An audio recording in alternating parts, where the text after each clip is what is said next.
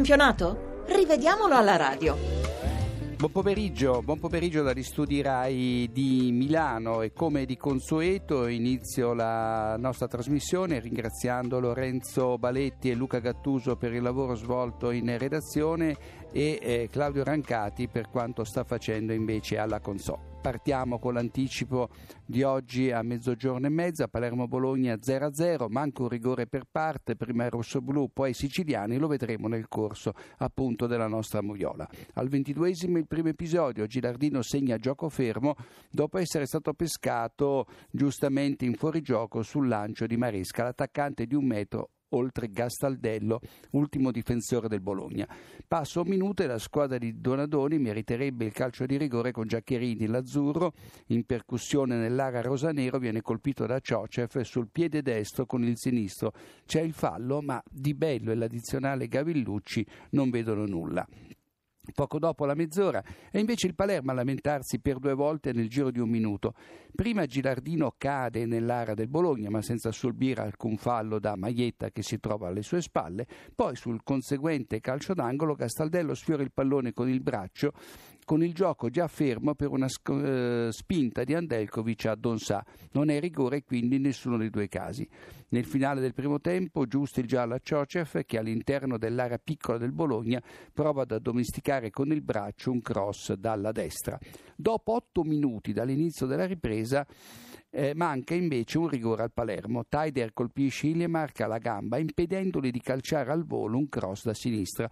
Il contatto avviene una frazione di secondo prima che lo svedese arrivi sul pallone calciando in malo modo e per questo forse l'arbitro non si accorge del fallo. A tre minuti dal novantesimo destro cade nell'area del Palermo nel tentativo di inseguire un passaggio filtrante di Giaccherini, ma Gonzales non lo sfiora nemmeno e l'azzurro neanche protesta, né simulazione né rigore.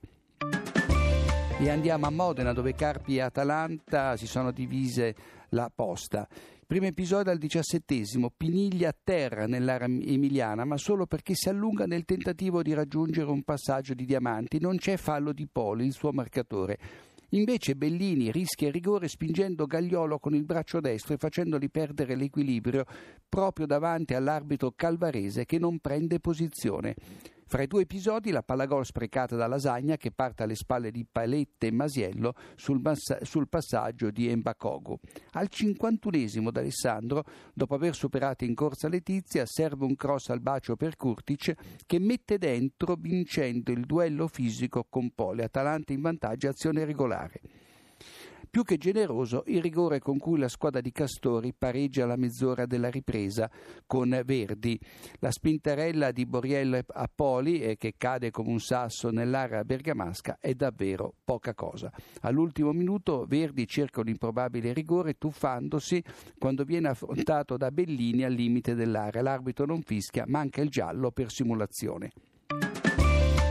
E andiamo a Verona dove il Chievo ha battuto il Genoa per 1-0 tornando a vincere in casa dopo tre mesi. Sul finire del primo tempo Rincon allarga le braccia per impedire a Pellissier di raggiungere il cross da sinistra di Rigoni e l'attaccante del Chievo in ritardo sul pallone si lascia andare. Non è rigore. Ancora tre minuti e Castro, dopo aver rubato il pallone in modo pulito a Rigoni, eh, l'avversario, chiude l'azione e porta avanti il Chievo. A questo punto l'arbitro Fabbri penalizza entrambe le squadre negando un rigore a testa, prima al Genoa e sarebbe stato quello del possibile pareggio, poi al Chievo e poteva essere l'occasione del raddoppio. Vistoso il fallo di Cesar che nell'area veneta prende per il collo Luca Rigoni e lo sbatte a terra.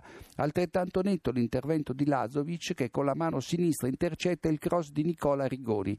In ambedue le circostanze l'arbitro Fabbri Mauri non indica il dischetto, incomprensibile e ingiustificabile al pari dei suoi collaboratori.